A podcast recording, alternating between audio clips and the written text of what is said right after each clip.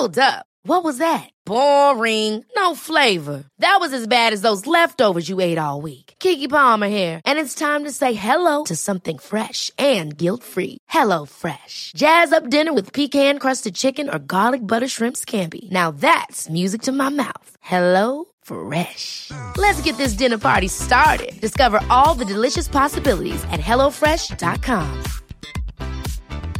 Hey, it's Danny Pellegrino from Everything Iconic. Ready to upgrade your style game without blowing your budget? Check out Quince. They've got all the good stuff shirts and polos, activewear, and fine leather goods, all at 50 to 80% less than other high end brands. And the best part?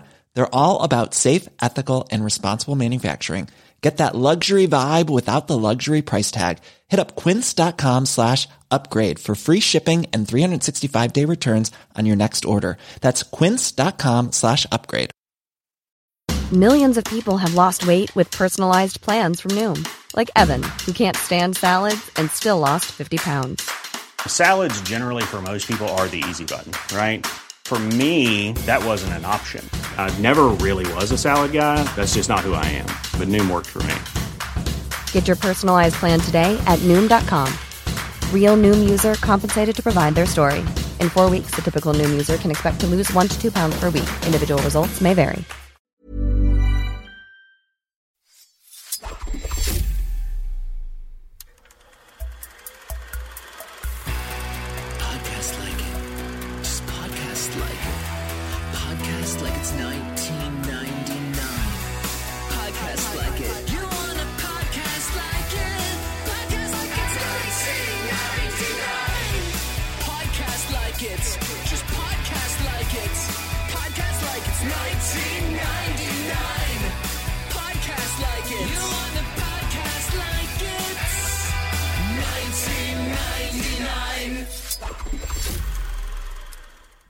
Hello and welcome to Podcast Like It's 1999, the podcast where we talk about the TV shows of 1999 from a pineapple under the sea here in 2022. I'm one of your hosts, Kenny Neibart. And I'm Phil Iscove. And with us today is freelance writer and occasional actor, Zach Handlen.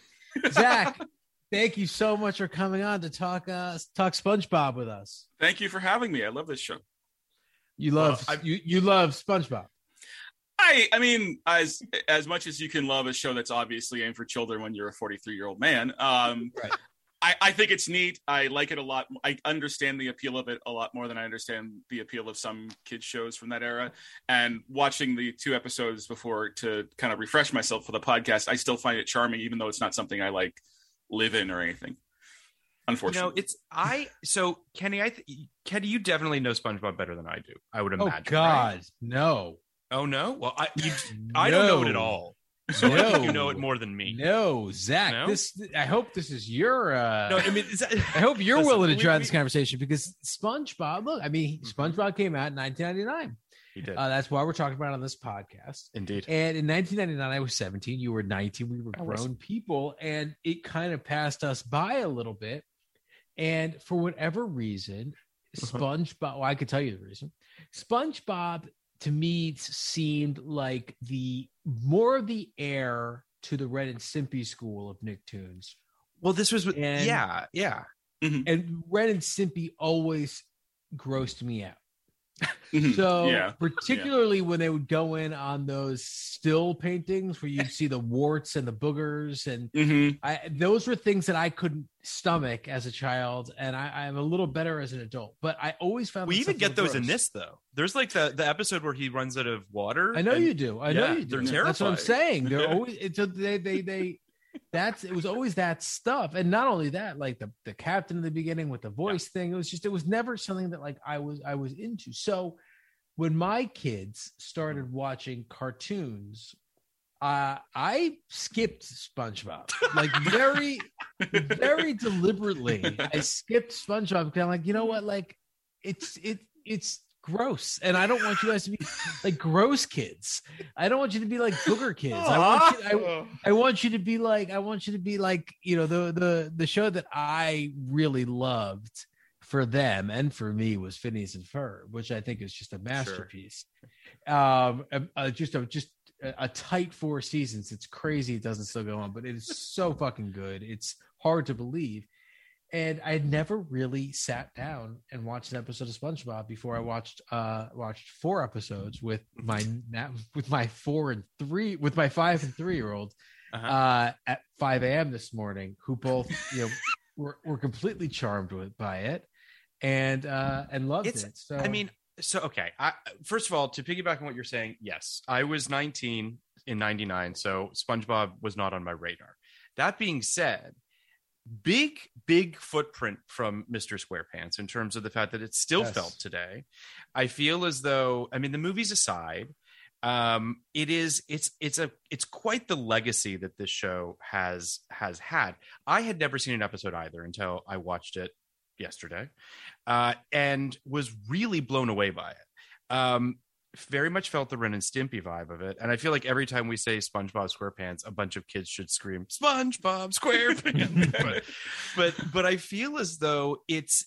I mean, it's a show that I could absolutely see myself watching, like three seasons of. Like it's it's so irreverent in such a smart and heartfelt way, not in a way that feels. I mean, as you said, Ren and Stimpy was like a fever dream of a show. Like that was a very different animal, but this still has that vibe to it. And I think a lot of it stems from when I was doing research, I, I read something which I thought was quite interesting about the sort of the development of it and how they made it.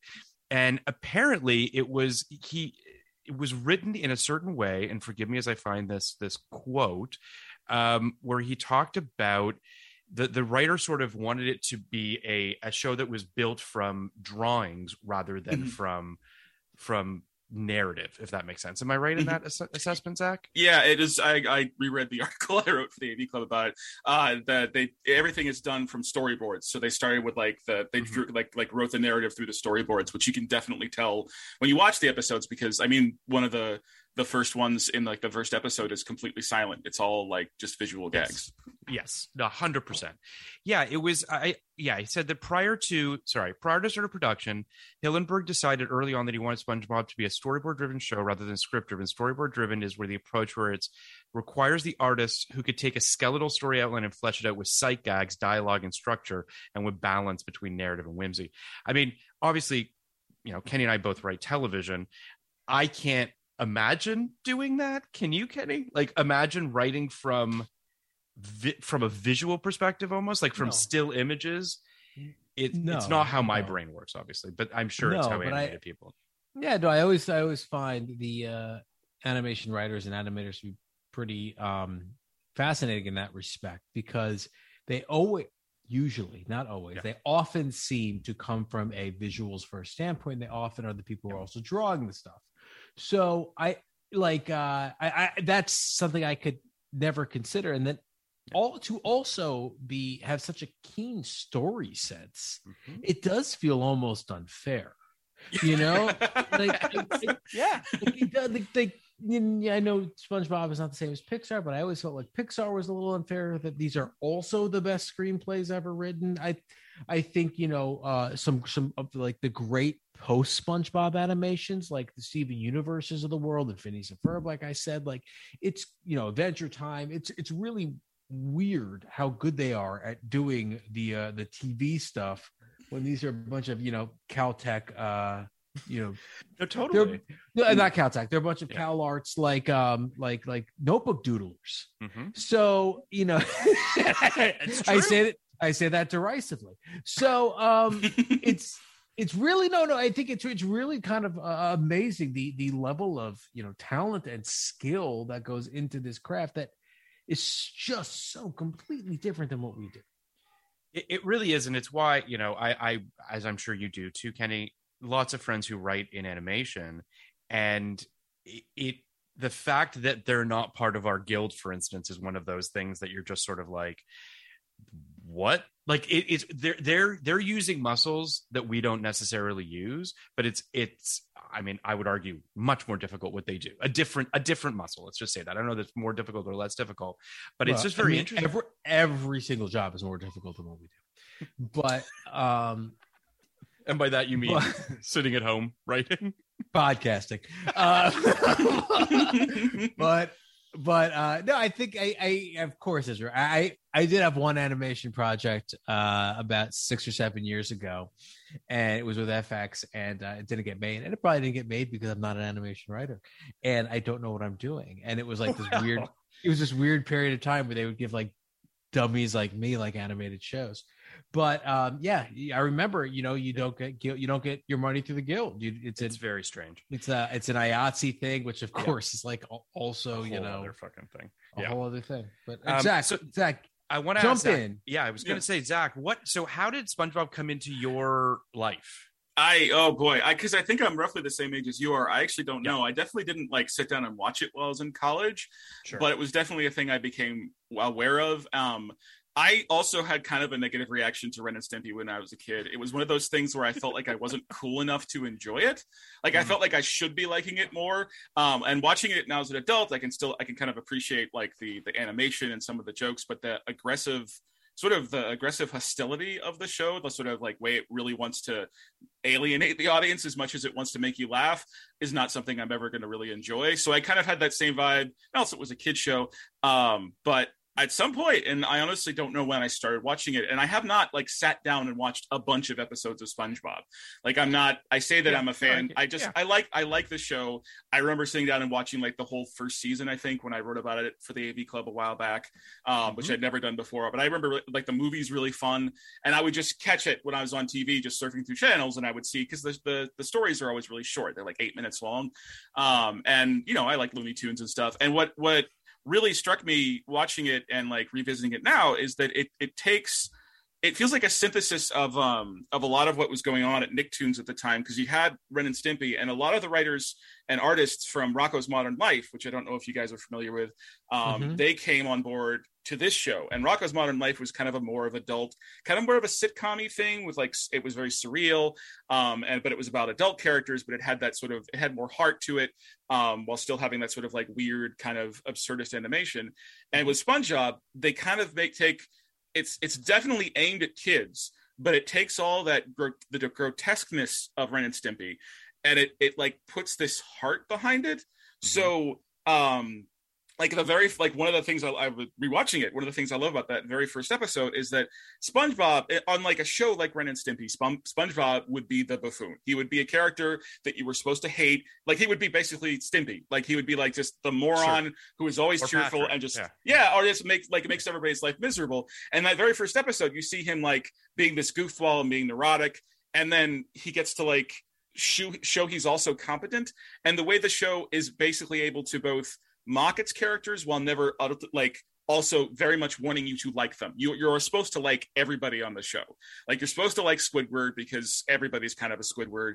You're supposed to like uh like Mr. Krabs because it's like it's like Clancy Brown. How do you not like a guy a crab that's voiced by Clancy Brown? Um, and like it, it's just it, that that sweetness of it plus like the like you said like the the narrative the way the stories work um they're very well constructed they have they usually do have kind of like that little kid show oh there's a moral at the end of this one but it's also usually not done overly ham-handedly and it's there's just like um I don't know. It's just it's just such, it's such like it's just a pleasure to sort of turn off your brain and like live in that space for a while. There's nothing.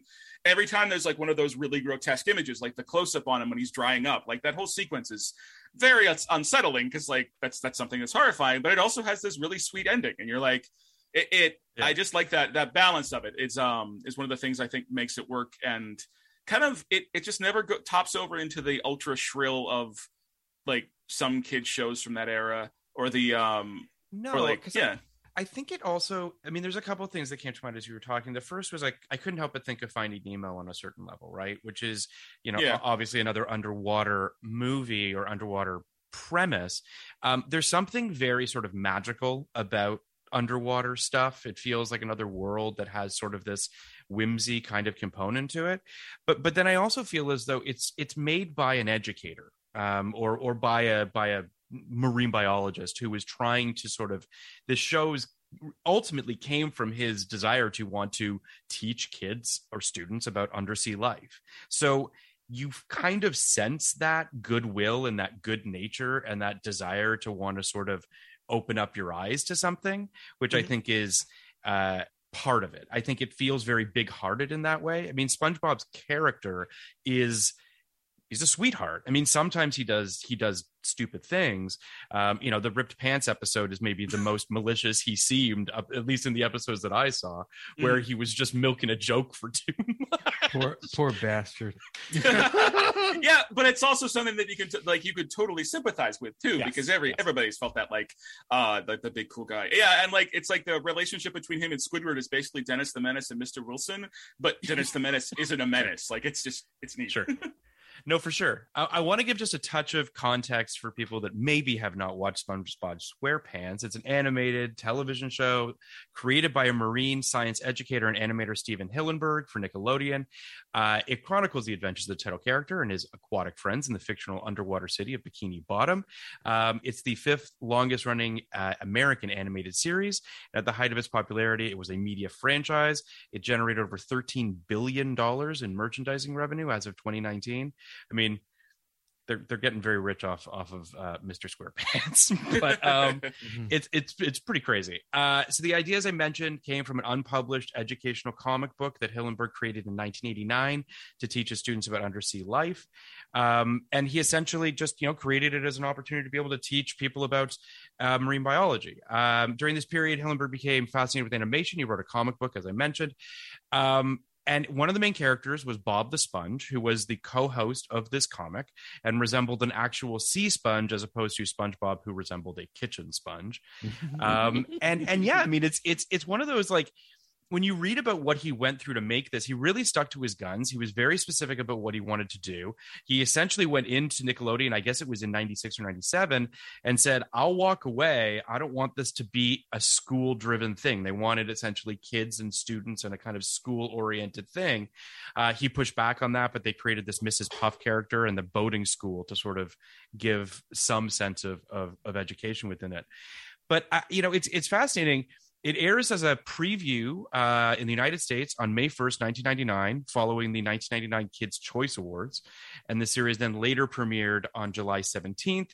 Uh, its 13th season began airing in uh, October of 2020, and the series was renewed for a 14th season on March 24th, 2022. Uh, it's got a, we've got a couple three feature films, uh, the SpongeBob SquarePants movie, Sponge Out of Water, and Sponge on the Run. Uh, have not seen any of these. Two spin-off shows, Bo- SpongeBob's Under Years and the Patrick Star Show, which both premiered in 2021.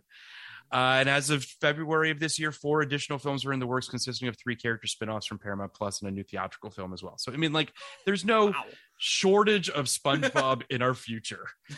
Um, I mean, do you? So, I mean, we as none of us watched this when it was on, but I do feel like it wasn't just for kids is the thing. I mean you look at its demos which i think are really interesting. Basically 40% of its 2.2 million viewers were between 18 and 34 now those could be just people getting really high at 3 a.m and I wanting to just watch, thinking that. Yeah, yeah, watch. It was sort of pre-adult swim. Yeah. but still i mean there's something. Yeah, Well, I don't think Oops, sorry. I, I don't think it was. I mean, like I, you know, I don't, I don't think there's a, as many of those people as people think there are. it's i agree with that You know, I, Yeah. I, I think otherwise Adult Swim would be much bigger than it is. Um, it's true it's a fraction of an audience yeah. and, which I love, but, uh, but you know, I, I, I, you know, it's there. There's so. Have you guys read the leftovers? yes The book. yeah yeah I know of it. I've not read it. I know the So you you see have you seen the show zach You know, I've the seen the first that. couple episodes. I know it's great. I need it's one of those ones on No, the no, list. no. I've seen the I've seen the first couple episodes though, and they were good. So for whatever reason, Mhm. in the leftovers book, and it didn't make its way to the TV show, the character who would eventually be played by Carrie Coon, who lost three members of her family, her whole family. Uh, one of her big character things was that she was obsessed with SpongeBob SquarePants. i remember this.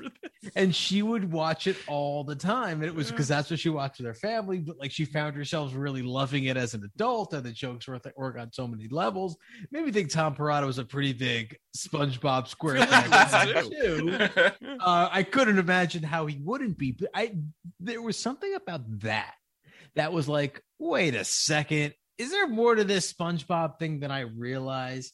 Yep. and i guess there is i mean like Yeah. you know we've we've done we've done a bunch of shows now uh that we didn't watch You know, shows that a guest came on and you know wanted to do with us. We've done, you know, um, we did Strangers Hey. Arnold, Yeah. Strange with Candy. These things that we never really touched on before, and, and I think what we're kind of finding is uh, they're all really good. Yeah. Um, you know, and there's there's a reason that there are these you know kind of uh, devoted fan bases to these long tail shows. Um, Except for Doug. Doug's boring. Doug is bad. Doug's a bad boy, and I don't like him.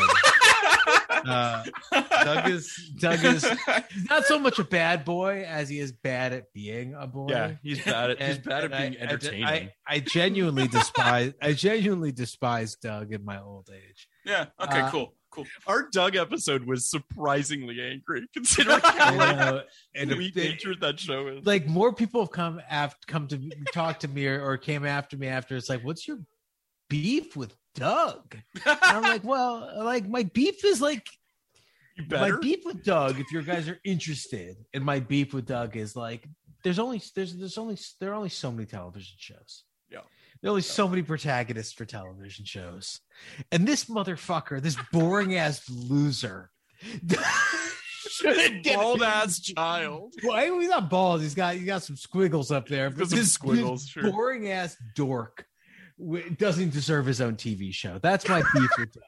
If you're interested, SpongeBob, just- on the other hand, Were you? Did you have you seen Doug? Zach? Do you know of Doug? I it was one of the it was another yeah I watched a couple episodes but I don't have I it's not something I ever want to go back to yeah it's well I'm just anytime you- shocked at it because there's stuff. No, have- they're there. yeah anytime sorry. you have a cartoon that's just uh, basically just a bunch of kids just hanging out I just was like eh.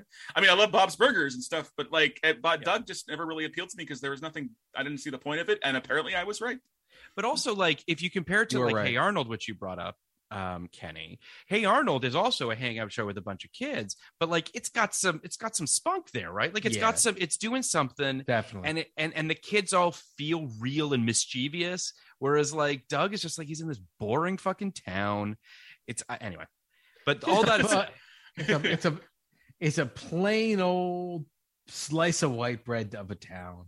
it's really, Uh, it's, it's not it's gross. Yeah, it's gross it's fuck fuck doug but yeah i mean i i, I do it's, it's it's it's a Lynchian town without Lynchian qualities. yeah it's, it's- like what if what if it was just a boring town what if nothing Yeah. was really interesting Yeah. happened? like I know. cool uh, I, I want to just talk about the reception to the show very quickly. Um, Time Magazine described the title character as the anti Bart Simpson, temperamentally and physically. His head is as squared off and neat as Bart's is unruly, and he has a Neat. Come on. personality to match, conscientious, optimistic, and blind to the faults in the world of those around him.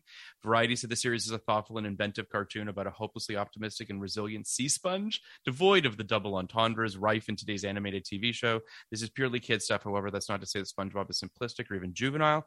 It's charming and whimsical, but clever enough to appeal to teens and college age kids as well.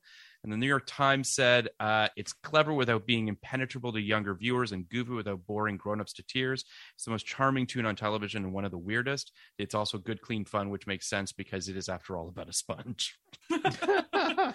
Yeah, I feel like that the sweetness of it and the sweetness of it and the surreal of it. I don't think there was a lot of stuff on TV that Yeah. managed to blend that like kids cartoons because you could have really really weird cartoons or you could have really mm-hmm. really sweet cartoons, but this one actually like like the thing about like the optimism, the thing that I it makes sense to me that a character was like from the leftovers who was going through this trauma would just Yes. rewatch SpongeBob because it's this nice safe place, but it never feels like it's pandering to you.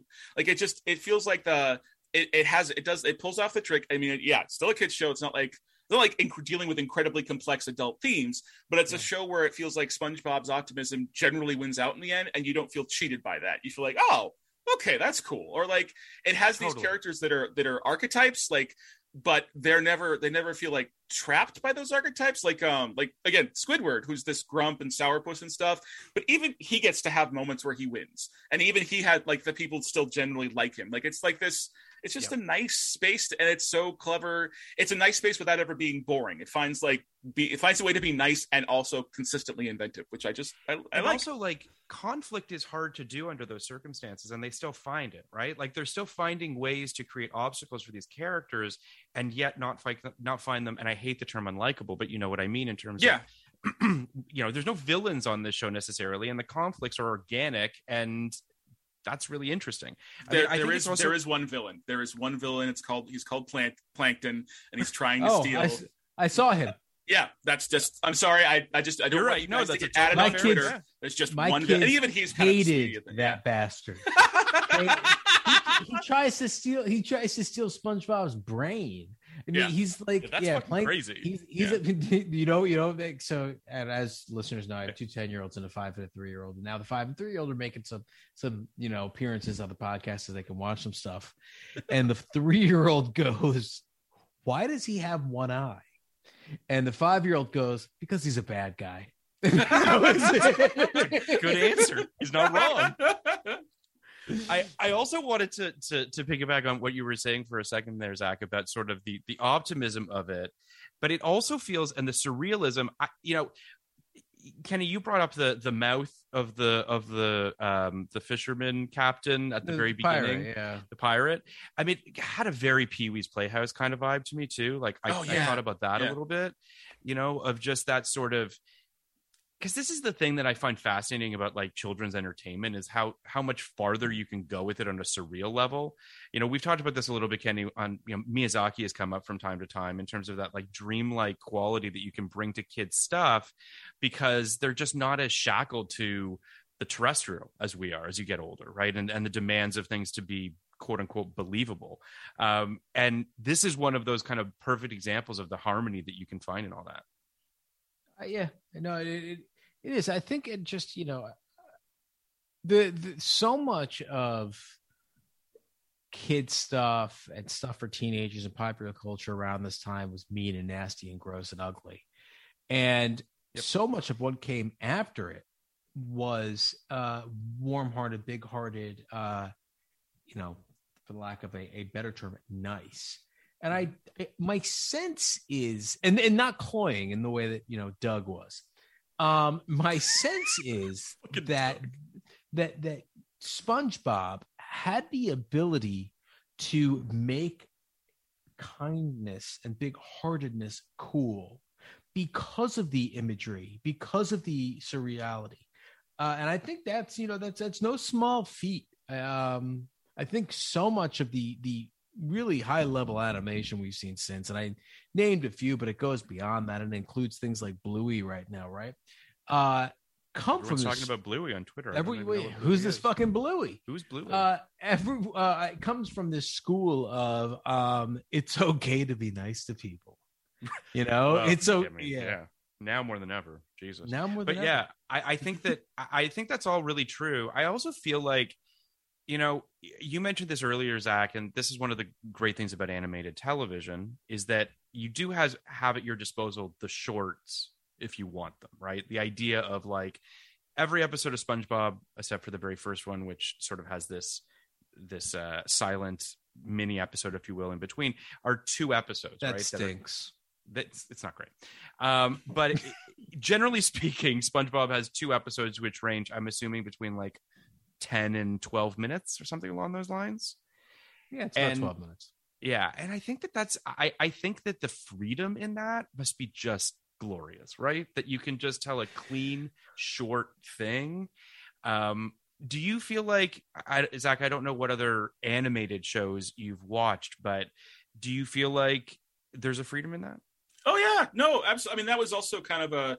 I'm pretty like I, I, I don't know how common that was back then, but it seems to me like it wasn't that uncommon. Like the Mhm. the like because thing like like SpongeBob never kind of because um uh, Kenny, you talked about um like kind of the more modern stuff like say Steven U- your Steven Universes or Adventure Time. And do, Adventure Time does actually have like the the short episode length, but SpongeBob never kind of develops into like a long arc thing. So it's like you have those 12 minute things, and it, as a kid, it kind of reminded me of and thinking back as when I was a kid, it was like it kind of reminds me of like Looney Tunes shorts, although those are Yep. not that long. Um, yeah, no, there's a, it's like there's a kind of a, a simplicity to it, um, a kind of a purity to it, I guess, if you want to say that. yeah, No, it just sure. it it just feels very like we don't have to we don't have to like exhaust this. We don't the characters can be very clean. We can like like every one of the ways I think the telling stories by storyboarding might make makes more sense in a context like this is that the characters are all these archetypes. So you had like the characters of these forces.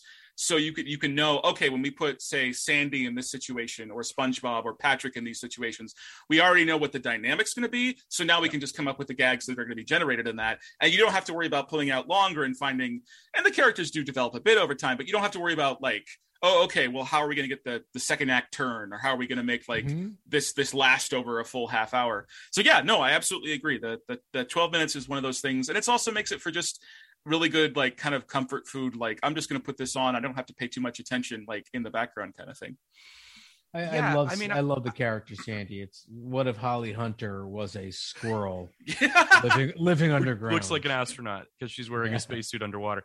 Yeah, I want to talk about the characters for a quick. I mean, listen, there's a there's a plethora of characters. Obviously, there's many many characters, but I want to talk about sort of our main, our our sort of our main people, I guess, which is we've got SpongeBob, we've got Patrick the Star, who's a starfish, who's sort of his Patrick Star. Patrick. Star, my apologies. Yes. Um, he's he's a starfish, sort of a dopey best friend uh, starfish.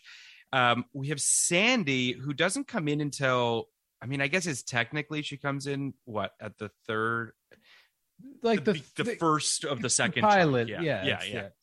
And Sandy Cheeks um, is a squirrel from Texas who lives in an air-filled glass dome and wears a diving suit to breathe underwater, as one does. Mhm. Um, whenever any aquatic characters enter her home, they must wear helmets of water. Uh, she works as a scientist, explorer, inventor. She's a rodeo champion with a number of athletic in- interests such as sandboarding and karate. She's great. I would agree with you, Kenny. She's a standout for me. I think Squidward and Mr. Krabs are also great, but they also just feel a little bit um like they're there as obstacles, maybe more so than anything. Squid Squidward's amazing. That mother, that that guy. I mean, it's, this Mr. Roper. He's He- like totally. Yeah. what a totally. what a character that Squid. And and I again, I don't know much about the show, but the name Squidward. I mean, great, great. guys, Yeah. guys, Guys, inspired. Yeah. chef's kiss for that one. Uh, he's a he's a musician. He plays uh, Well. many instruments. um, he's. I think there's like it's kind of true what you're saying about how there's an arrogance to him and an ego, t- and yet at the same time, he just kind of feels like just you know a real person. He doesn't feel like a person. He doesn't. He doesn't feel mustache twirly. He doesn't feel like he has like ambitions to screw people over. yeah they that it's there's like a surprising amount of subtlety is an odd word to use in the context but there's a surprising amount of subtlety in his relationship with spongebob in that he's clearly annoyed at spongebob but it's not like this Yep. sort of hatred like there's not they're not like enemies it's just sort of you it's like yeah it, it it's it's sort of classic comedy where you want to have the guy who's just kind of who suffers like you have to have like he's Right. the straight man on the show he's like the one who actually like reacts but it's also it also kind of feels like a little bit of a almost a parental insert because you have like the Sure, like sure. SpongeBob like is this kid who's bouncing around and is always super excited and joyful about everything and then you have this character who like just everything is bad and the the way they handle that is is cool and I have no idea how I was going to finish that sentence so I'm going to pass it on No, no, no. I think I think you're absolutely right. I think there's something very um he's kind of the perfect antagonist to some degree because he's not a villain per se. Um but he does feel like he has some level of um I mean leadership's the wrong word, but he puts rules on some of the characters around him, which I think is important. I think you. I think you. You na- you nailed it earlier with him. Now I'm I'm struggling vocally You okay? with the. With, I don't know with the Mr. Wilson comp. there you go. Uh, you know, I think Mr. Wilson really seems like the similar character there. No, I agree. Um, I, I, this I think- adult who's yeah. kind of pulled into this world. Um, but they're it- they're it's populated by so few characters that you know, and I think the the, the nature of uh, the underwater world kind of necessitates that five year olds and are, are interacting with forty year olds and like it's nothing. I think it's uh, I think it's kind of hilarious. Um, I also. I wanted to kind of just for a quick second unpack the Ren and Stimpy comparison because I think outside of the animation, which obviously has some similarities, the thing about Ren and Stimpy too was that it was just so manic, um, and and so, like Ren's character is like it's tough to watch. He's a tough character because he's just so dialed up. He always seems like he's on the verge of having an aneurysm. It's just like and and it's it's much more i'd say ren and stimpy is a lot more in the mold of, of an adult swim than yeah anything No, Kenny. What would you? I mean, I don't know. Adult Swim's good. Um, do are you like? Do you legit not like Ren and Stimpy? I think Ren and Stimpy is bad. Uh, wow. Okay. I think Ren and Stimpy is bad and mean and uh and it's it's it's everything the show isn't. I think Oh, like sure, I think, sure, sure. I'm not. I'm not. I think the this. first three the first three Nicktoons, uh Ren and Stimpy, Rugrats, and Doug are all pretty bad. I know people like have I know people have, have more memories of them, and I know that Rugrats kind of outlasted the idea of being an early Nicktoon, but just in general, I think they're all pretty like unwatchable. Um, Okay. I do. I think they're all. I, I think Ren and Stimpy is the worst of the bunch. Like, I think Doug is lame, but I think Ren and Stimpy is just really, really like bad TV. I mean, okay. I I mean, I don't I don't agree. I think that say what you will about Doug, Ren and Stimpy is at least it's a, like Ren and Stimpy is its own thing. Whether you like that thing or not, whether you you want to get on its level is something completely different. I think that Doug's just boring. Ren and Stimpy is far from boring. Ren and Stimpy is fucking nuts. it's yeah, but there's no there's there's there's nothing there. It's it's not like you know a show that's nuts, but that's brilliant is Animaniacs. It's just like Animaniacs is Sure, sure. is nonstop, but there's there's a you know there there relationship there. There's a dynamic there. There are goals there. Pinky and the Brain is another example. Very Sure. similar, like Yeah, yeah. setup to Ren and Stimpy, but there are you know there there's there's something that binds these two. Eh, Ren and Stimpy is just you idiot. It's just it's it's awful. it's, It's, a pretty like good. It's a pretty good Ren. Zach, do you have thoughts on Ren and Stimpy? Um, I God, I don't like. It's one of those things I like. I kind of Zach, you respect- gonna ride for Ren and Stimps? I'm sorry. I'm sorry. I'm trying to walk a It's- line here. I'm it's trying okay to if walk you a line. do. No, I don't. Well, I don't like. I, well, you're I- also like we were in college when that's out, right? Or so like it's a little more in. no, no, no. It was like '93. was it? I think so. Yeah, yeah, yeah. Well, I definitely remember getting a Ren and Stimpy shirt on my way to college. '91. Oh damn! Wow. I, I, my I did not go to college in exposure 91. to. I found out about Ren and Stimpy because the animator did a Bjork video for "I Miss You," which is an amazing video. If anyone hasn't seen it, which is entirely animated, he did all the animation for it, and and I was like, "What is this? This looks so cool!" And then then I kind of backfilled with a little bit of Ren and Stimpy. You, you know Zach, what Ren and Stimpy interrupted you. feels like? No, it's okay. I ah, you know what Ren and Stimpy feels like to me? Hmm. Um, more than even more than Adult Swim. It feels like um, what was the animated sh- stuff on MTV? The liquid yeah, television. like liquid television. Yeah, it feels like Yeah, that same yes, like I Aeon Flux where, where like she dies at the Yeah, end of every episode or something. Like I as a I just remember as a kid, it's very hard for me to shake that feeling of like this is transgressive. This is something I'm not Right. I, I shouldn't be watching. This is like Yeah, I, and like that kind of both appealed to me and made me very nervous watching it now as an adult like i totally get what you're saying kenny about it being like there's just it's just kind of mean and there is something about the almost intensity of it that i find kind of interesting it's just i don't know it just feels like something that they hadn't quite they, they did some stuff that created some new that like made more spaces in certain ways in child kid animation but it also feels like it wasn't something that was like ever going to last for very long or like it, there was that's no probably yeah true. And that, Yeah. like, I think it's probably true that it did kick down stores and definitely has its fans. But the, I mean, my other issue with it is it's not funny. And you know, Beavis and Butthead is you know not particularly nice, not particularly well drawn, and not uh, and and and isn't you know particularly gold driven. But Beavis and Mhm. Butthead's hilarious. Like these characters are so fucking funny that you know Sure. that's a show that I watched by choice. Uh, which I can't say for a lot of you know these shows. So I think yeah, Ren and Stimpy not for me, Beavis and Butthead very much for me. The liquid television stuff totally uh turned me off. Um, so Well, you know, can I- like uh, Yeah, yeah. Go, sorry, go, sorry, Ken. no, like the head, for instance, was a liquid television yeah show. the the max That was I- cool that was pretty neat Yeah. but yeah I so all of this has made me think about because you know, uh, Zach, we did an episode. Kenny and I did an episode on um, uh, Perfect Blue. Um, Oh, we yeah. talked a, good we one. talked a lot about sort of anime. We've talked a lot about sort of adult animation. Um, I can't, you know, the, the Ralph Bakshi, the, the stuff like that, where it's just and and and I'm fascinated by that world. I think about like Fritz the Cat. I think about all that stuff that's sort of really pushing the boundaries of preconceived notion of animation. And that's why I think that something like this, which obviously Fritz the Cat and SpongeBob very different. but I do think that they're that they're both kind of pushing the the the boundaries of what we expect from the box that the, the preconceived notion of the box that they're in. You know what I mean? Like I think that, and that's Yeah. why like a Ren and Stimpy, despite the fact that like it's a lot, it's it admittedly might be too much. Um, I still respect the the swing more so than a Doug, where it's just like you are so milk toast, you're so middle of the road, you're you're not trying to really do anything particularly interesting. Whereas like a SpongeBob, from the from the jump, from the credit sequence, which as I mentioned earlier, is a bunch of kids screaming at a at a at a pirate with a with a projected human face or human mouth.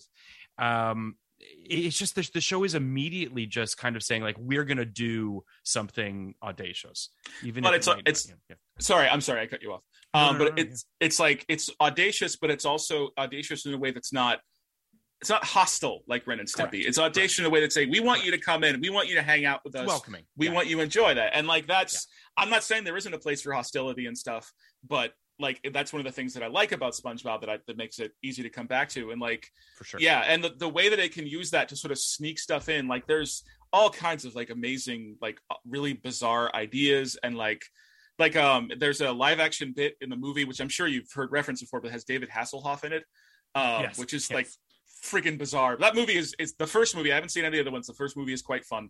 Um and the the the, the, the end sequence just always it's one of those ones i pull up every once in a while just to to cheer myself up.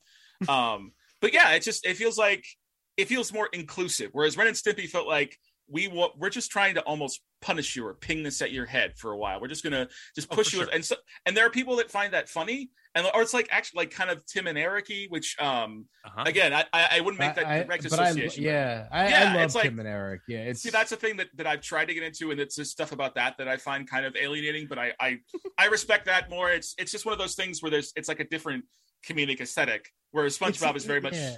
it's. I don't know it- what it is about Ren and Stimpy. Not to talk more about Ren and or Stimpy, but I because I, the Tim and Eric thing's interesting too because I love alienating humor. I I Yeah. I do. I love I I love that uncomfortable thing. I love the I can't believe you're doing it. I was just pulling up as you were you guys talk, I was pulling up some stills from Ren and Stimpy trying to really understand why I hate it. And I think what what I hate about it is it it it it feels that the trans pictures were triggering.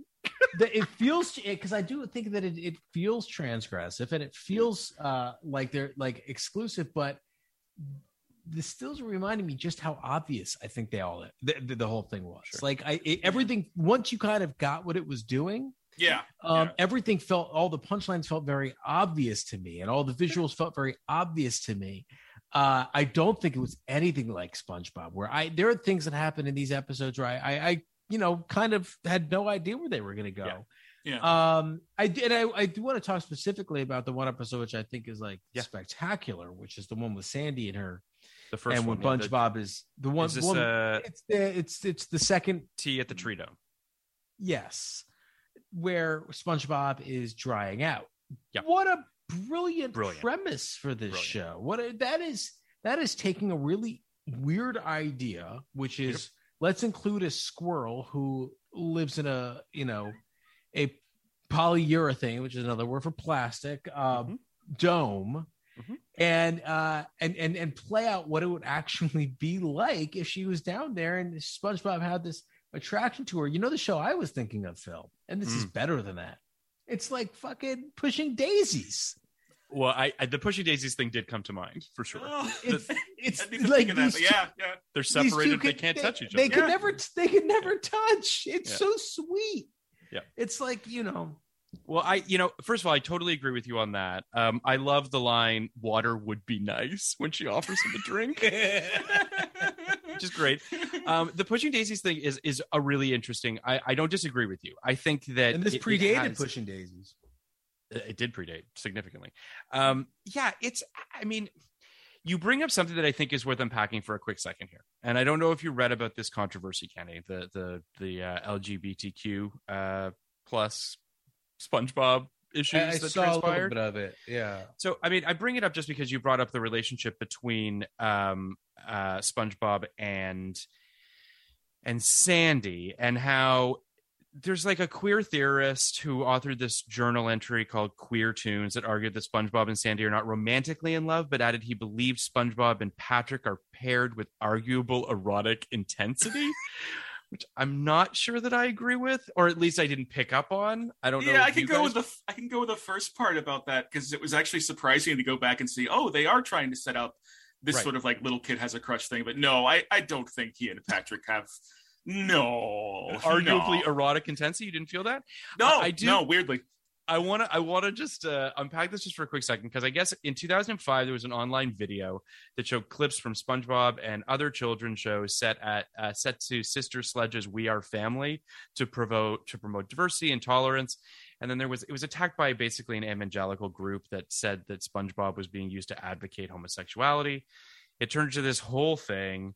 Um, the creator Stephen Hillenburg uh, denied that SpongeBob was gay three years earlier, clarifying at the time that he did consider the character to be somewhat asexual, um, but then reasserted his position, stating that the sexual preference was just not part of what they were trying to do with the series.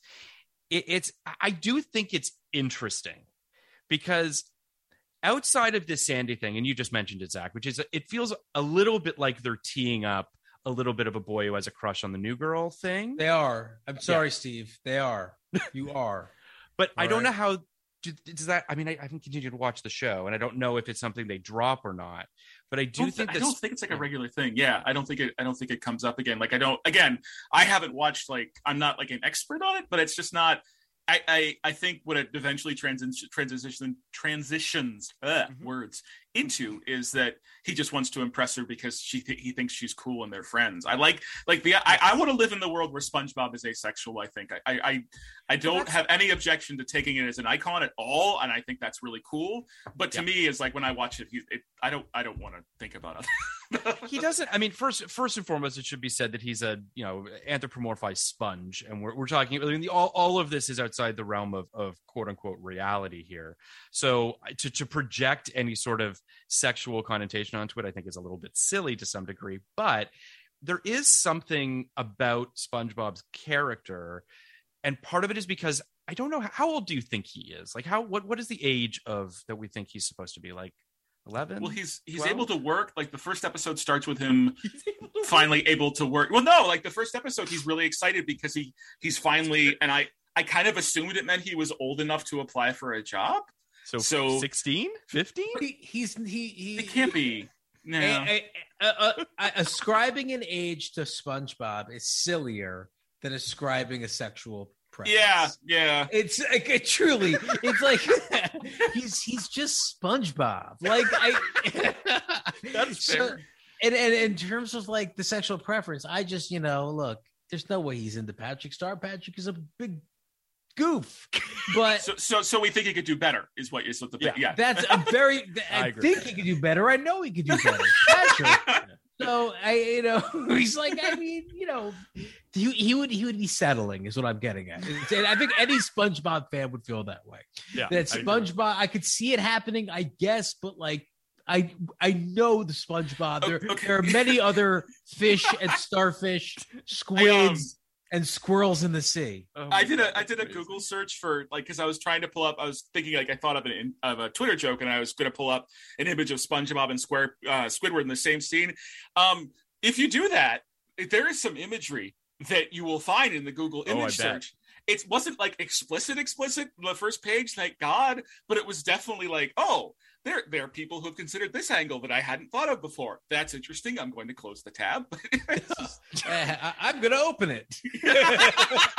See, okay, so I, I think it's worth I think it's worth noting that in Ju- on June fourteenth, twenty twenty, a bunch of people thought that when um so questions of SpongeBob sexuality resurfaced in 2020 after Nickelodeon's official Twitter account posted an image of the character in rainbow colors with text celebrating the LGBTQ community.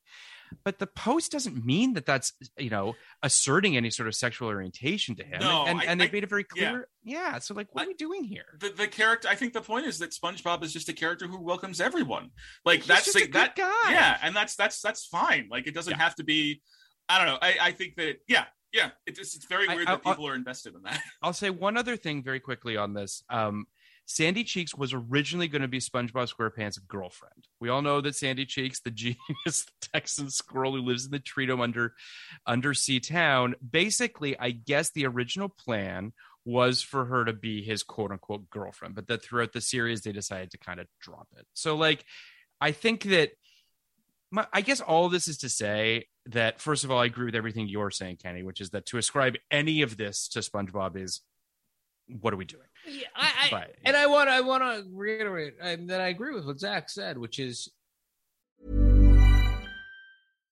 Here's a cool fact a crocodile can't stick out its tongue. Another cool fact you can get short term health insurance for a month or just under a year in some states. United Healthcare short term insurance plans are designed for people who are between jobs, coming off their parents' plan, or turning a side hustle into a full time gig. Underwritten by Golden Rule Insurance Company, they offer flexible, budget friendly coverage with access to a nationwide network of doctors and hospitals. Get more cool facts about United Healthcare short term plans at uh1.com. Hiring for your small business? If you're not looking for professionals on LinkedIn, you're looking in the wrong place. That's like looking for your car keys in a fish tank. LinkedIn helps you hire professionals you can't find anywhere else, even those who aren't actively searching for a new job but might be open to the perfect role. In a given month, over 70% of LinkedIn users don't even visit other leading job sites. So start looking in the right place. With LinkedIn, you can hire professionals like a professional. Post your free job on linkedin.com slash achieve today. It's wonderful that he's an icon because he is, Yeah. you know, he is very clearly a uh, an inclusive, loving character, and I think that's Mhm. great. Yep. Uh, I just don't think that it is text. I agree. Uh, Yeah. but I really don't think it's text that he has an age. So like my real, my real, the real, the real, the, the, the real hill I'm going to die on is that is that we will never know SpongeBob's true age. He's ageless. It's plausible we'll find out who he's into. And I Uh, think that's I think it's funny you say that because I feel like similar to a show like The Simpsons, right, where everyone's frozen in amber when it comes to their age, right? I mean, Bart, I guess, is supposed to be probably 12, 13 is sort of Bart his vibe. is Bart is ten. Lisa is is he really? Yep. He seems very advanced for 10. Four, he's a fourth grader and Lisa's a second grader. Interesting. They're- you know, I know I mean, Lisa, I, w- I would argue is is just as advanced. I think she's like you know, you know, Yeah. solved world peace three yeah, or four she's times. super smart. So I want to just talk um, briefly. We, we we discussed that we're going to talk the two first episodes. Now, the two first episodes have technically five shorts within them. The first one was the pilot episode, where, as Zach has has mentioned, uh, SpongeBob wakes up and is of age to have a job. What age that is is anyone's guess, really. But he decides that today's Right. the day. Maritime gonna- law is different. So It's true. These are these are uh, these are international waters. It's really hard to waters. so who it's knows? who knows, really. Yeah. Um, I speaking of like that, the I Wild think it's West worth, out there. it's worth noting for a second. Um, I love the kind of Hawaiian tiki theme that the show has. Oh too. yeah, he's uh, the Stephen Hillenburg was really big into tiki culture. I found that there's like a good, like a 99 cent Kindle book that I read for uh to do research that I don't have anymore, or like I don't, I did not Right. reread for the podcast. But they definitely talked about the fact that he was into tiki culture, which is why SpongeBob lives in a pineapple and why you have all that cool. It's just, it's just so It's cheerful. great. Yeah. yeah, it's great. it's it's got a. I mean, it, it just it gives it a specificity. Yeah. and that I really love. Um, so so SpongeBob wakes up. He as he lives in his pineapple. Um, he goes to the uh to the Krusty Krab, which is this restaurant. Um, and the owner uh, of the restaurant and his, I guess Squidward is his, sort of his employee. We'll say. Uh, they consider SpongeBob unqualified for the job. They send him on a fool's errand to return with this special mechanical spatula. Later, crowds of ravenous anchovies stop by the Krusty Krab to demand to be fed, and SpongeBob somehow finds the spatula, utilizes it to fulfill the anchovies' hunger, and is then welcomed as the new fry cook at uh, Krusty Krab. Uh, as we mentioned, yeah, please. Do you, do you know what's in a in a in a crab burger? no, tell me. It's a veggie burger. Really? Well, I thought it would be weird if it was a crab burger served by crabs, and it is in fact not, it is a it is in fact a vegetarian burger. It's, it's Hillen, Hillenburg is, is apparently expressly said there is no meat in the in the crab burger, which is which is great because I I uh, I'm a week into being a pescatarian, so um I'm very in, I love this. This was I, but I think I thought that was really interesting. I I, always my funny. whole life I always thought crab burger is crab, and then Mr. Crab serving his own people. That seems wrong. And That would have been weird. uh, Yep. yeah, Um, so this episode, I thought, which as as I mentioned previously, uh, didn't air until the night of the 1999 Kids Choice Awards, and then subsequently, I think was on the box set, but I don't know that it ever aired again on Nickelodeon. Same with this one B episode, which was this silent reef blower episode, which, as Kenny mentioned, kind of like kind of a throwaway. not even a thing. It's not even really a thing. But I'll say this: I did respect. They never. It's the only episode to ever feature no spoken dialogue. I kind of respect the fact that they were kind of like, let's do something. It's kind of adventurous. It's kind of bold to do that. But the first real episode of the show, if I'm being honest, the show felt real to me. tea in the Tree Dome. The first episode with Sandy is when it all started to feel like a real episode of the show. Would you agree, Zach? I I think I like the the opening pretty well in terms of The opening's good. yeah. It's just I was I think I was more in terms of thinking just like how modern like how a pilot would work and how like they Yeah. do sort of introduce because like SpongeBob works at the Krabby Patty for like the rest of like that's his job. Um, Yeah. yeah. I don't know. I could see I could see like um the yeah uh, uh, uh yeah this the Sandy I mean, the Sandy first one is not. It's not bad. no the Sandy it one's uh, the one full- you know. the one thing I like about the the leaf the reef floor one is I realized watching is that um one of the one of the thing one of my favorite things about the low key favorite things about the show is that they're all they're underwater and you see the bubbles but the physics of the underwaterness only matters when they want it to matter so like when it's blowing bubbles it's hard to blow bubbles underwater. So all of a sudden it's hard to blow bubbles underwater. Or when you're just trying to blow that shell off it's it's hard to blow something off because it's underwater. But you can also cook uh, like make like like like you oh use an open grill and like i i that i liked. I just like Yeah. that reminder of how like the logic worked but yeah the sandy episode is obviously because it feels it, it, it's the one that's actually like most focused like on on how SpongeBob sort of it kind of establishes between that and the, the opening kind of establishes how how SpongeBob how they're going to find conflict with SpongeBob's endless optimism is that he can like bite off more than he can chew sometimes. And that's that's like oh okay Yeah. now I get this character. Yeah. It i think i mean the first episode is one of those almost feels a little bit like a presentation. You know what i Yeah. mean? In the sense Yeah. of like this is these are these are some of our players. Here's a little bit of a conflict this is what this show could feel like. And then i just feel like treehouse is is when they feel fully formed. It's when it starts to feel like they really understand the world. They really start to understand the rules that you're talking about as well zach. Like and then you know speaking of your sort of bubble stuff episode 2a which is the bubble stand episode where spongebob decides to build and open a stand Oh, for that's what- blowing oh. bubbles I got that confused with the reflowing thing I'm sorry yeah no no no it's all good Oh yeah, the, the, the reflowing thing was not even a thing. But the Yeah, bubbles yeah. is great. the Yeah, bubbles Bubbles is episode is great um it's All the real episodes are fun. I totally agree. I think that the bubble stand is great. It's charging 25 cents per bubble. Um, and then Patrick can't blow a bubble.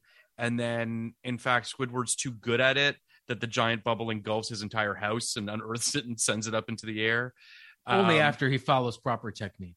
Correct. Yeah. Correct. I love Bob and Patrick chanting Squidward as his house is swallowed by this bubble and just taken away. it's pretty great. um, and then the, the the last one is 2B, which is called Ripped Pants.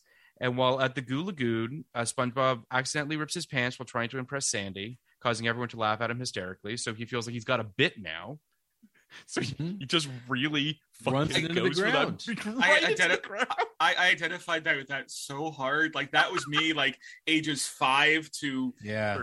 uh last night like that was just like I just just the, I like I just love how he's just so good like the list he shows we're like okay I can do this do this Yep. and I also love like one of the low key one of the low key cool things is they'll do every so often they'll do a musical number on the show Mhm. um and like I just I just always love them like this one this one the is song was a banger. yeah it was a great yeah song. it's just it's Yeah, such a nice like oh okay cool Like a Beach. Boys song. yeah Yeah, yeah. that's I mean eh, Zach, are you down with Phineas and Ferb? I I don't think I've ever watched Phineas and Ferb I've heard it's it. great You would Yeah. Love All right, let's check it out because Phineas and Ferb does they do two songs every uh every episode. Oh wow. and they're two they're always really really good songs uh that show's amazing but It's yeah on uh, you- Disney Plus, right? I think it is. probably it was a it was a disney show and you'll you'll see a lot i mean you- you'll see a lot of influence there because they, that show you know that show's thing is it'll go anywhere it wants to go for any reason. I love that you earlier said that it was four seasons and out, but uh, it, they did do 129 episodes. It wasn't Seasons it are so small. long. right. Seasons They're are four. so long with they are shows. four very long seasons in a movie, Yeah. but uh, and 100, 129 flawless episodes. 222 segments. It's Oh, incredible. all right, so I was gonna say it's two an episode, so it's yeah, Yeah, wow. It's incredible. yeah. So, so, Uh, so get get Furbin, guys. I listen. I'll check it out. I uh one of the lines I did love in the Rip Pants episode is, is SpongeBob pretends that he's dying, and then he says, "I need a tailor." I love, I love, and everyone's so everyone's so angry when they walk up, and like this is the last person, like, dude, it's like that's perfect, like, like, too far, man. That It's- was yeah, really- incredible. oh that the Red Pants really was like a really fun episode. And that's the kind of thing that you'd expect maybe a show to do season four, five, six. Like they're out out the gate with this like, you know, Yep. one th- this one joke, let's see how far we can take it thing. And they Yep. really found, you know, different elements, different layers. And that's that's the only kind of setup and punchline, but it was so worth it. Like that's so, so, good. like, so worth he it. because SpongeBob goes, I need, I need, uh, I need a tailor. I ripped my pants. there's also a bit there's like a montage bit where he's just like doing it to everyone and there's some Yeah. like short order cook that just goes like Ugh. like it's just so everyone's so fucking over it. People it get over it. People get Yeah. over it pretty quickly it's really great Yeah. I, yeah i mean I, I it is one of those shows that watching it so i watched a i watched them with my roommate who is uh 10 years younger than me so this was way in her pocket right like this is a show that she definitely watched with her sister. She said that her and her sister constantly quote the water would be nice whenever they're at a restaurant together. So like the show left a real impression on obviously a whole generation of uh, of of viewers. And i don't know it's it's when kenny and i were talking about all the shows that we knew we needed to cover this was this was on the list. And i find that kind of since neither you or i had ever seen the show This was a had to cover. This was Yeah, like this it was a this this is this is as almost definitely one of the three most culturally impactful shows that debuted this year, along with West Wing and Sopranos. I just I don't I, I don't know what else comes close. No, and it may it yeah. may even beat West Wing. So it's it's amazing because we have uh we, Brianna Ashby, who's an artist who did a print for us on the on our favorite characters of uh, film characters of 1999, is doing a print for us right now on TV characters. So Kenny and I sort of compiled a list, and SpongeBob on the print. You know what I mean? Like it's it's, it- and then watching it, I was like, we absolutely made the right decision. Like there was just no question that this guy belongs on the Mount Rushmore of 1999 TV yeah. he's just he's great he's just he is he's a real i mean i don't know i love him Who we so we didn't do a Mount Rushmore, Phil, and we're No. we're far enough into this podcast. I think we Yeah. could. we could So it's it's him and Tony Soprano. I think are the locks. You think those are the locks for sure i mean President President Bartlet gets on that. i think president bartlet probably gets on there i mean we t- You think so- that's a little? You think that's because he's a president? By the way maybe he shouldn't be on it because he's a president Right, quite right. frankly Well, I I, I would Yeah. just maybe yes limit it to people who uh who their show actually debuted in '99. I- Because then you're that- getting into the fair. Carrie Bradshaws. no and the, I, I think that's fair i mean i might put bill from freaks and geeks on there Bill stands a chance. Bill Stantz, I mean, I just feel like because in my head I was like, I went through the cast of Freaks and Geeks, and I was like, he might be the most visually iconic and just the, one of the most iconic characters from the show. Yeah, He he could be on there for he sure. would be the one, but I don't know. I mean, look, Jon tough. Stewart started in '99. I might put That's Jon true. Stewart on there. That's true. Zach, you have any? uh You have any Any- ideas for? any I, ideas? I don't have a sense of I don't have enough of a sense of time. I um I don't remember what Well, debuted. but this is in actually a good a good segue to to a question I was going to ask you, Zach, which is Yeah. 1999. You said you know we were both uh, in college, university. Did you were you watching TV when you were in Um, college, or was- did you take a break? Because generationally for us, access to television was limited. Now I'm sure fucking every teenager is, or you know college kid is watching shit on their iPad or whatever. But like, Do you know what I'm saying? Did Yeah, no, you- no, I know. I'm trying to think. Um, I definitely I had a TV. That was one of the things I, I had. I got when I was a kid, and I brought with me to college. Um, Nice, I would have, I would have been like, I think it would have been my sophomore year. Mhm. I think. Um, so I, the most vivid TV memory I have is from like my freshman year when Princess Diana died, uh, which is weird. But Damn. like, yeah, that's sorry. I sorry everybody. I brought it. No, it's okay. Um, no, Way to like, bring us down, but it's cool. most of the It's- most of the stuff. I, remember- I, I don't think it's too soon at this point. uh, most of the stuff I most of it, most of the stuff that I remember watching in 1999 is stuff that I watched there, the movies that I saw. Because Right, like I, I remember like seeing um, both Fight Club and American Beauty in theaters back when everyone like loved American Beauty and like just Sure. having my mom and like oh my god cinema and playing Yeah. lots of video Yeah. games. I Yeah. I don't think I was I wasn't into West Wing yet because I don't think I started watching that regularly until later. Um, and I don't think I watched Files. Oh well, I mean, yes, yeah, actually, oh yeah, like I, I, I was, I started watching X Files when it premiered. Uh, that was like a big thing in my house. Um, so I think I still, I don't think I'd fallen off X Files yet. So I think I still Most tried to people watch were that. starting to fall off around then. what that was, season was that? What That's season was season four, I believe. Uh, Three see, or that's four, still yeah. that's still the good seasons. Season five is when it starts to drag a little with, especially with the, the mythology is already starting to lose some of its. and they have the points. movie and all that. But yeah. uh, So I, remember I- I looked real fast, guys, at the Mhm. '99 premieres, and I'll, uh, I'll, I'll, I'll, I'll, I'll see your Princess Diana dying, and and and raise you. Uh, you almost have to have Stewie Griffin on there. Uh, really?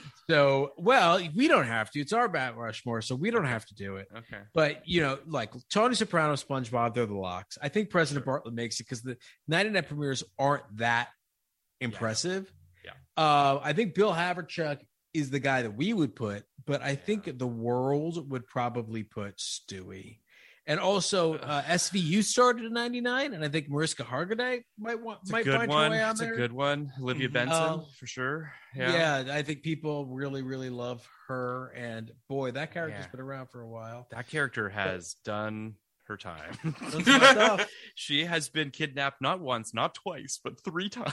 Yeah, Quite well, the police officer she is. Quite- Uh, and I think, but I think as far as that, you know, I think that's that's kind of where you would uh where where where it ends in terms of in terms of real, premieres, um, I think you're right, Kenny, and I, and I think it would be disingenuous to to put a, a, a mid run character on there because you know Yeah. it, it's got to start in '99. I'm not a Family Guy. look, we could always but, put Jerri. Blank on there and, and be cool. Oh, Jerri Blank is just she's amazing, and I imagine that face on Mount Rushmore, beautiful, just a Right, thing, a thing to behold. love that. Yeah. Yeah. Um, I, yeah, I mean, it's it's it was a weird. t- It's it was a weird and interesting time for television, and Kenny and I have talked a lot about this, obviously. But you know, you had your your Sopranos, your West Wing, your Freaks and Geeks, all premiere in '99, changed television in all their in all their different ways, and I would argue that this did too. I think that SpongeBob was a show that you know pushed the boundaries of what people expected. Obviously, unbelievably successful. you know, in contrast with Mhm. Family Guy, obviously Family Yes. Guy's an incredible success, but the only person who really, you know, kind of got to taste that success is Seth MacFarlane himself. Correct. I don't think it had almost any uh tendrils. If you really think about like what came off it. Well, yeah, Seth MacFarlane stuff, Yeah. right? So Yes. Seth MacFarlane stuff, or something like Ted, or Yeah. this, you know, these things certainly were like very, you know, culturally resonant and mattered. But Yeah. what shows like it? Like Bob's Burgers isn't like it. You know, No. Futurama's not like it. So it's it's even the Adult Swim stuff's not really like it. I I, I do think it deserves some amount of credit for uh its use of cutaways which obviously became very important, you know, with the 30 Rocks and communities. But uh and 30 Rock, I think, you know, Tina Fey explicitly said that it was kind of a cartoon-esque, you know, style she was employing. Yeah. But Family Guy really didn't. Whereas I think SpongeBob birthed so much of modern animation. We mentioned so many things, uh, but I do think that something like Bob's Burgers comes out of this as well, right? I do think Yeah. I think you could you could draw a line like I don't know like Ste- the like the character like Steven from Steven Universe has a SpongeBob quality to him, big time. um, and like uh, and yeah, Finn yeah. from yeah yeah Finn from Adventure Time is Yeah. very much like that too. And Well, uh, Yeah, I 'cause, think like- that. sorry, go ahead. Sorry. No, I was just gonna. I I won't bash on Family Guy too much because I did like it. I do remember watching it a bit back in the day. Uh, but I think the thing about Family Guy is that it's kind of an endpoint in of itself, in that in it, it's exclusively it's not really designed to tell stories so much as just deliver memes. Jokes, yeah. Yeah, and like it, it like it, it's a sort of it's like almost pregated what internet humor would become in some ways, but like it, you can't really extend from that because there's no depth. Like nobody really like you you kind of like Stewie because the concept is funny and like the sh- like there was something there to that character, but there's not there's not a lot you can like learn from fam- learn from Family Guy. Whereas with SpongeBob, it like it created this idea of like, oh, we can do this incredibly weird, occasionally grotesque stuff, these really goofy, over the top animations, but we can also have it, you know, have good story values and have it actually like with characters that you are encouraged to like, that you're not sort of yeah. punished for liking. Yeah, Eh, that's the you're you're right because the the and I, I look I think Family Guy's pretty great in uh in some iterations I think it's really funny um sometimes uh but the genius of Family Guy. Does in no way comes from structure or form. I mean it's they're doing Married with Children they're doing All the Family they're doing The Simpsons they're doing every sitcom that's ever been. It's these you know these it's the cutaways which are often very funny even though they mean nothing. And these really unique characters in a family setting. Uh SpongeBob's you know a completely different animal. It's I a, also- you know I- it's a kitchen kitchen sponge supposed to be a, feel underwater like- sponge. I feel like we'd be remiss if we didn't talk about one other significant animated show, which I think had bigger tendrils, which was South Park. I think that you know what what South Park was able to do is what I think. We you you mentioned Kenny about how Family Guy is not necessarily felt. Its its style, if you will, isn't necessarily felt outside of maybe a Thirty Rock or something like that. Whereas, you know, South Park was just so much more sharp, so much more satirical, so much more you know what I mean?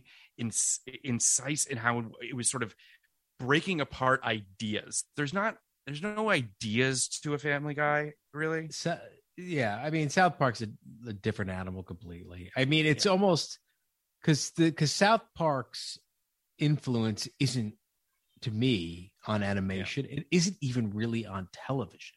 Yeah. It's on culture at large, and like Yeah. there are huge negatives that that came out of South Park. You know the whole like everybody's terrible thing. Yes, You know yes. everyone's equally terrible, which I think has not been a great thing. But also like you know when they when they train their guns on some really terrible people for the first time they've ever had their gun ever had guns trained on them, which happened all the time when you know from Tom Cruise to Kanye West um, to Steve Jobs. It's thrilling what they were able to accomplish.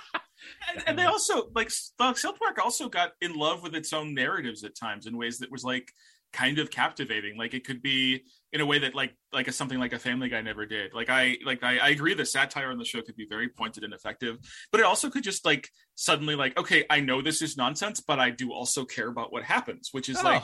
Oh. It's pretty impressive. Yeah. Like it's, you know, I, I have mixed feelings about South Park, but I was a big fan for. I remember, like the movie made me laugh so hard I thought I was going to die. Um, did- It's we- an it's a 99 movie. We're Oh, fucking you- crazy oh, about awesome. it. Yeah. Yeah, it was Yeah.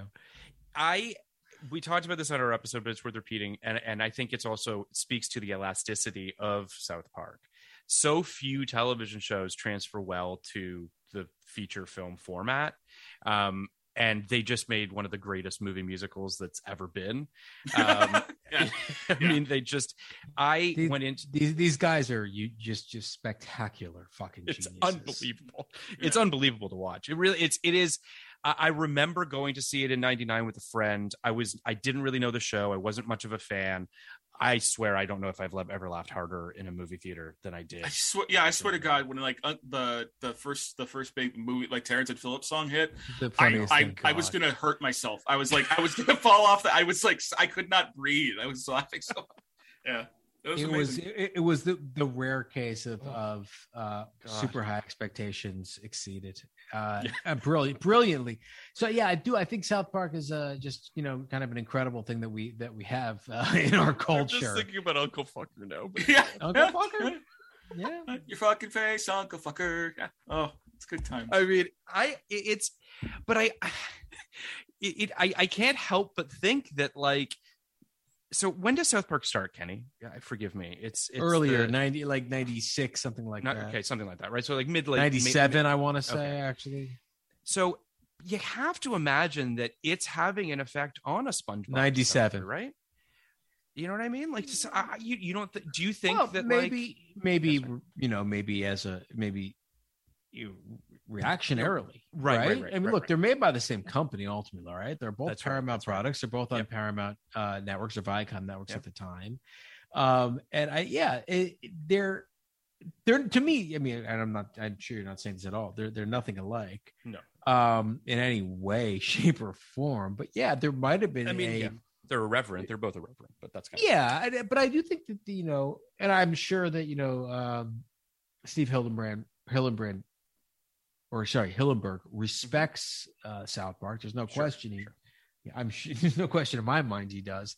Yeah. but yeah I, it, it the way south park was met in the culture at the time was this is the plague right? Th- this Mm-hmm. is like you thought bart simpson was bad. Bart simpson is now you know fucking Dennis the Menace compared to this guy, like Cartman, like get him off our screens. of. So the only thing that like kind of rubbed me the wrong way about the SpongeBob reception was how warmly it was received.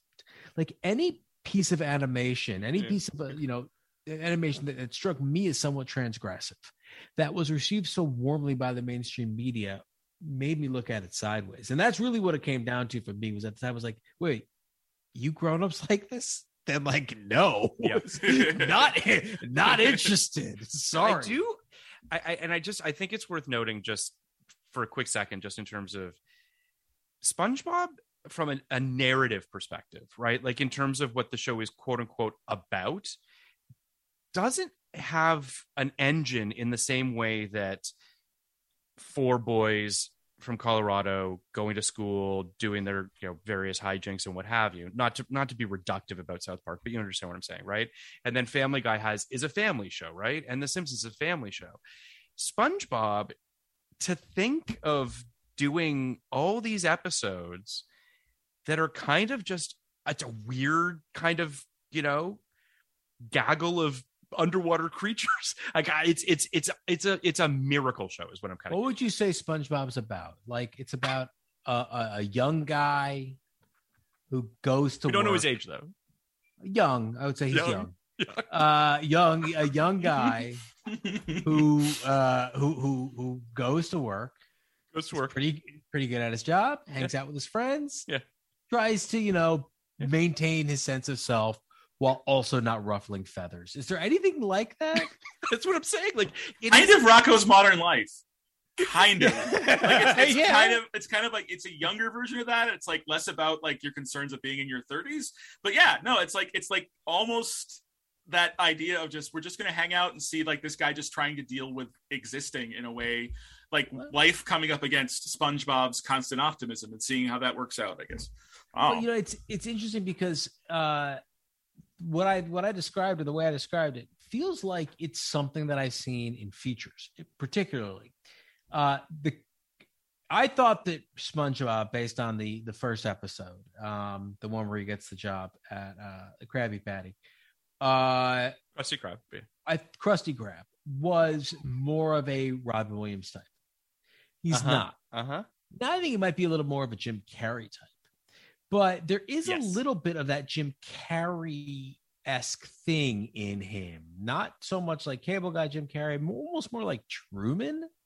You know, where he's Yeah. almost Walter Mitty like in a weird way, like almost little- kind of got this like he's an everyman, and yet he's also got sort of these like wild adventures Yeah. that happen. Well, you got some. Yeah, I see that. It just in terms, in terms of like the characterization, seems like like a Steve Carellish character. Yeah, yeah, like yeah, uh yeah. like Yeah. you know like a 40 year old virgin type thing like he's just trying to like you know go to work have some friends be himself you know be you know not I ruffle mean- feathers he has small dreams small goals Sure. uh he Gets yeah, up, he gets through the day, goes to comes sleep. up with some little fun thing to Comes do like charge for bu- bubbles right i it's it is i ask you this kenny as someone who we both been in writers rooms right? And we we both struggled from time to time of just like what the fuck is the next episode going to be? Sure. They made 276 episodes about a spongebob young man with with no bearing walls with no like guardrails of or, or procedural component to the show whatsoever. I mean that is pretty unreal. Not something i could do I mean, I just, I'm, with us talking about South Park, talking about Family Guy, I just couldn't help but be like, those shows have engines. You know what I mean? For all intents and purposes, you can Yeah, always fall back on an engine, right? Where it's like, this is the episode where whatever. Whereas this is just like, I just can't imagine being that freewheeling. It's got to be terrifying.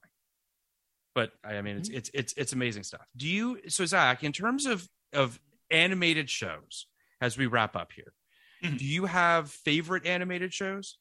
Oh yeah. Um. Do you think SpongeBob is up there for you? Um. I don't know if I would say it's my favorite, just because I feel like I have to have watched a lot of it. Watched it for work. Yeah, yeah, I've watched it. Like it's one of those things where I like watching it, but I also don't like seek it out. I, I Right. want something like I think I would probably say my favorite animated shows are probably like The Simpsons and Venture Brothers, and um, I really love Futurama and uh, uh, there's ninety nine premiere. yeah, uh, yeah. It, it took a little while, but that was that's a good show. Um, I'm sorry, I just completely blanked on like any other animated No, show. no, I no. know there are other ones that I enjoy, but um, I love Adventure Time. Adventure Time's up there, but yeah. I mean, there's there's obviously there's your modern animated shows. Obviously, you've got your your Rick and Morty's. You've got your Oh, yeah, I um, like Rick and what's- Morty, yeah. What's the what's the horse guy? What's his name? BoJack. Oh, Horseman? BoJack Horseman, that's good, BoJack yeah. and, BoJack and Rick and Morty are amazing. Um, I think Rick and Morty's fucking amazing. I think Yeah, BoJack's fucking amazing. I think they're amazing shows. Yeah. Um, for me, you know, it's Yeah. like, dude, the, like the ones that got me through like you know the two thousands or like Harvey Birdman, which I think was like transcendent. that Frisky is a show that I associate so strongly with you because, like, I when we think- first started hanging out as friends, you were like, "You have to watch Harvey, Harvey Birdman." And I was Birdman, like, attorney at law, uh, is everything I want to do in television. It's just, there's just there is just something so perfect about the world building, and Yeah. it's it's kind of loose. Uh, it's kind of loose hold on its own really weird history as this like throwaway character in the Hanna Barbera universe. The the legal stuff is so silly but so grounded. I, I just it's it's not in any way a superhero show, despite starring a superhero. It's amazing. Um, but Harvey Birdman, Frisky Dingle Dingo is very much a superhero, and so many things stole that premise after it. Yeah. Like It's fucking Dis- Despicable Me is Frisky Dingo. Yeah. So I think. I mean, that, uh, speaking of Frisky really Dingo. I feel like you have to bring up Archer as well in the Oh, Archer, yeah, amazing Archer, show. yeah. um modern show. animated shows i mean it's it is it's so interesting to me how archer was one of those things that like you know obviously an fx show um that they i don't know i mean i was i was literally on joel my agent's desk as an assistant when that show was kind of coming together. And i just remember sort of it being a bit of a flyer and fx not really knowing what it was going to do. And then it becomes this huge success and they never really capitalize on it. Like i feel like they've yet well, to make you know, you know that- why?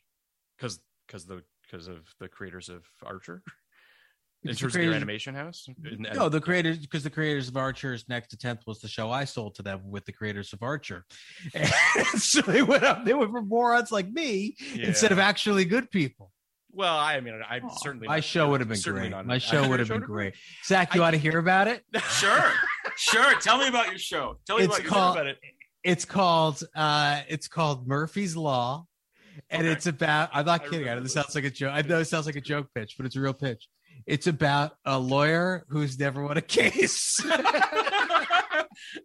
and never will win a case through I never will win in case something always something always goes wrong for him. Murphy's Law. And there's this great uh well, I don't even know if it's great. There's this show starring George Segal in like the mid 80s called Murphy's Law. Uh and I wanted to if you go to YouTube, you can watch the the um you can watch the credits from it. And I wanted to take that theme because it was so terrible and but it was everything I wanted to do with the show is make this like this like wait wait you really made a show called Murphy's Law about a lawyer f- for whom everything goes wrong? Like just one of those like horrible like 80s 90s premises. Uh but um but I I wrote it like a TV. I wrote it like a normal TV show. There's nothing. Uh, there's nothing really animated. Uh, nothing that had to be animated about it. And I think that, that might have been where they went wrong.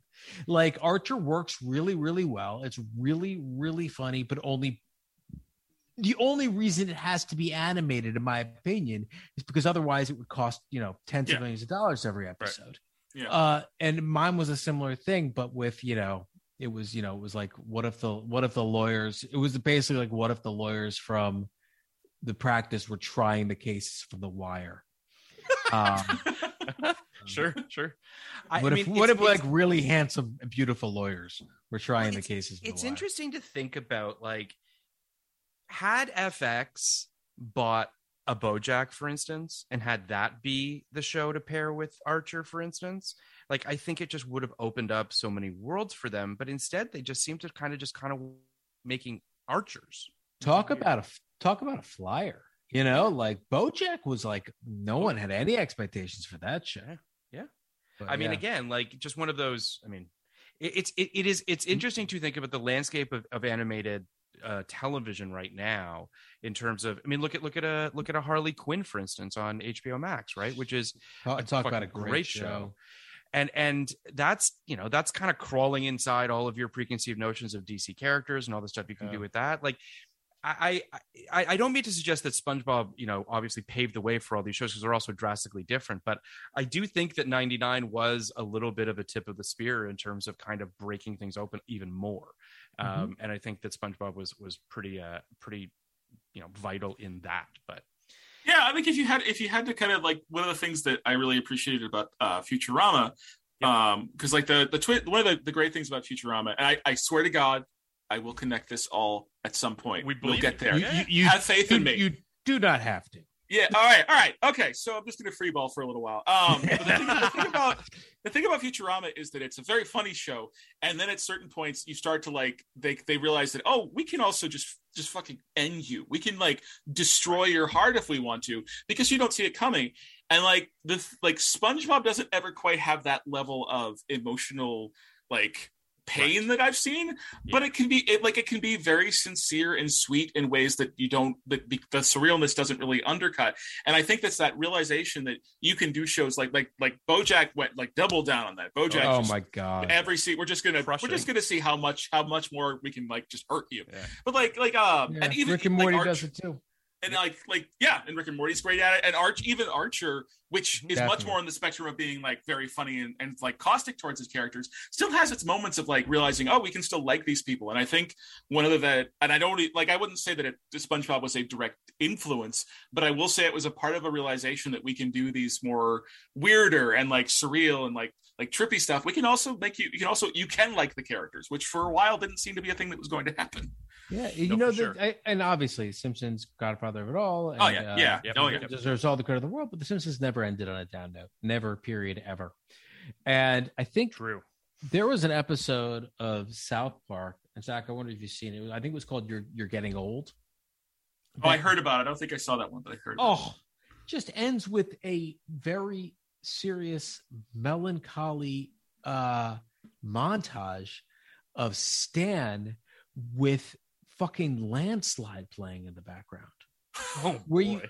where you start where you really do feel like like wow uh wh- like like I'm in my 30s and I'm watching South Park and, and, like this is like like what is happening to all of us and it's really like it's devastating the, the episode in, in a weird way um but yeah they, That's- they can do it too but I, I I- I also think it's worth noting too. I didn't know. So Adult Swim starts in 2001.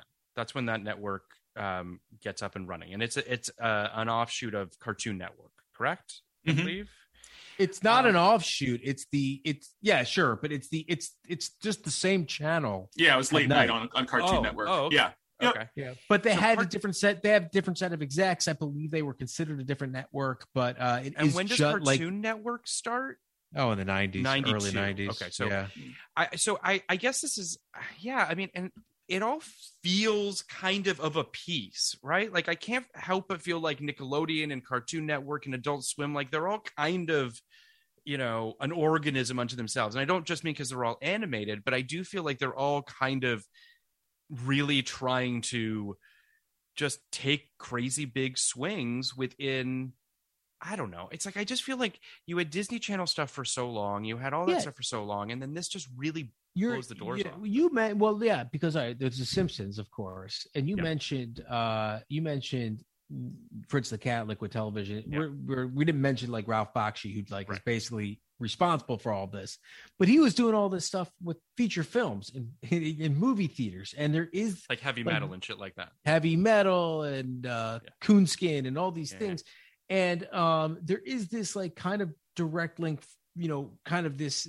this Bakshi thing and this Simpsons thing meeting with this adult swim thing and this liquid television thing and this this how are you know there there's this we can make this cheap programming that you know boys 12 to 35 seem to be into. Uh and I say that's you know specifically boys. Yeah. Uh seem to be into and we're gonna you know try a lot of shit and a lot of it Yeah. worked a lot of it Yeah. really you know beavis and butthead directly out of the school like a lot of it you know really worked and created these you know massive billion dollar enterprises It's you know, I, I it is worth noting, you know, so Beavis and Butthead is MTV, Daria is MTV as well, correct? I Mhm. believe. Again, Yes. this is Yeah. I'm, I'm from Toronto, so Daria is a spin-off of Beavis and Butthead. is it really? Yeah, Daria started as a character on Beavis and Butthead. I had no idea about that. That's great. Yeah, I, I It's dated like- someone for a while who was really who really. li- I mean, I've seen Daria and liked it, but she was really really into it, and I remember. her I, I, I sense a touch of resentment. oh no no no no! She's I great. She dated was great. someone who was really Yeah, I into no, no, I apologize. I if she ever hears that, I apologize. I, there's no resentment there. I'm- It was- I'm She just sounds fucking cool to me. It's a, it's a she sentence sounds awesome. sounds- yeah, and no, Daria she's is great. I, I mean, I, I just I think that again, like these were Beavis and Butthead and Daria are also such sort of you know transgressive character, like just just really sort of pushing at the norms or or at least stereotypes of kids at that time. Um, I, I just think it's all I think it's all really fascinating, and I think it all sort of speaks to just how I would argue that if you sit people down and ask them about television pre-streaming, even I mean pre like you know the the HBO Golden Age or whatever, people just don't think there were that many shows. Like the, the breadth of what was coming out in television, even back then, was really impressive and really interesting. So Agreed. all the yeah, sorry, go go ahead, Zach. Oh no, I was I was just agreeing with you. well, I mean, this was amazing, Zach. We thank you so so much for coming on to talk about SpongeBob with us, to to talk about the man and his square pants. Mhm. Um, and uh, we, we hope that you'll come back and talk about something else with us again in the future. I'd absolutely Yeah. love to. Thank you so much for having me on. It was great.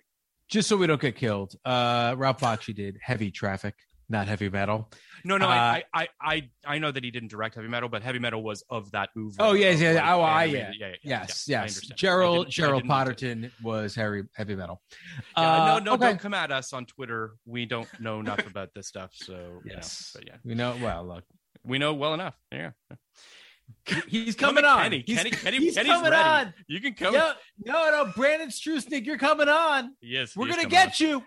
Oh Jesus! All right, uh, this was a blast. Thank you so so much, Zach. This was awesome. yeah thank, Thank you, you. so much zach to and you thank later. you, thank you for never uh burning us down on twitter we appreciate it Talk to you later, guys. Yeah. Bye.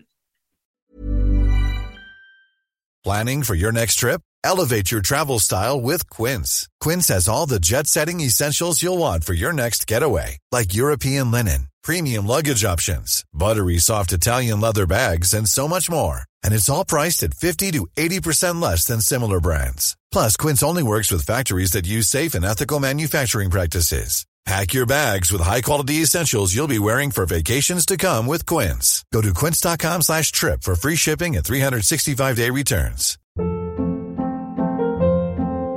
Hold up. What was that? Boring. No flavor. That was as bad as those leftovers you ate all week. Keke Palmer here, and it's time to say hello to something fresh and guilt-free. Hello Fresh. Jazz up dinner with pecan-crusted chicken or garlic butter shrimp scampi. Now that's music to my mouth. Hello Fresh. Let's get this dinner party started. Discover all the delicious possibilities at hellofresh.com. Planning for your next trip? Elevate your travel style with Quince. Quince has all the jet setting essentials you'll want for your next getaway, like European linen, premium luggage options, buttery soft Italian leather bags, and so much more. And is all priced at 50 to 80% less than similar brands. Plus, Quince only works with factories that use safe and ethical manufacturing practices. Pack your bags with high-quality essentials you'll be wearing for vacations to come with Quince. Go to quince.com slash pack for free shipping and 365-day returns.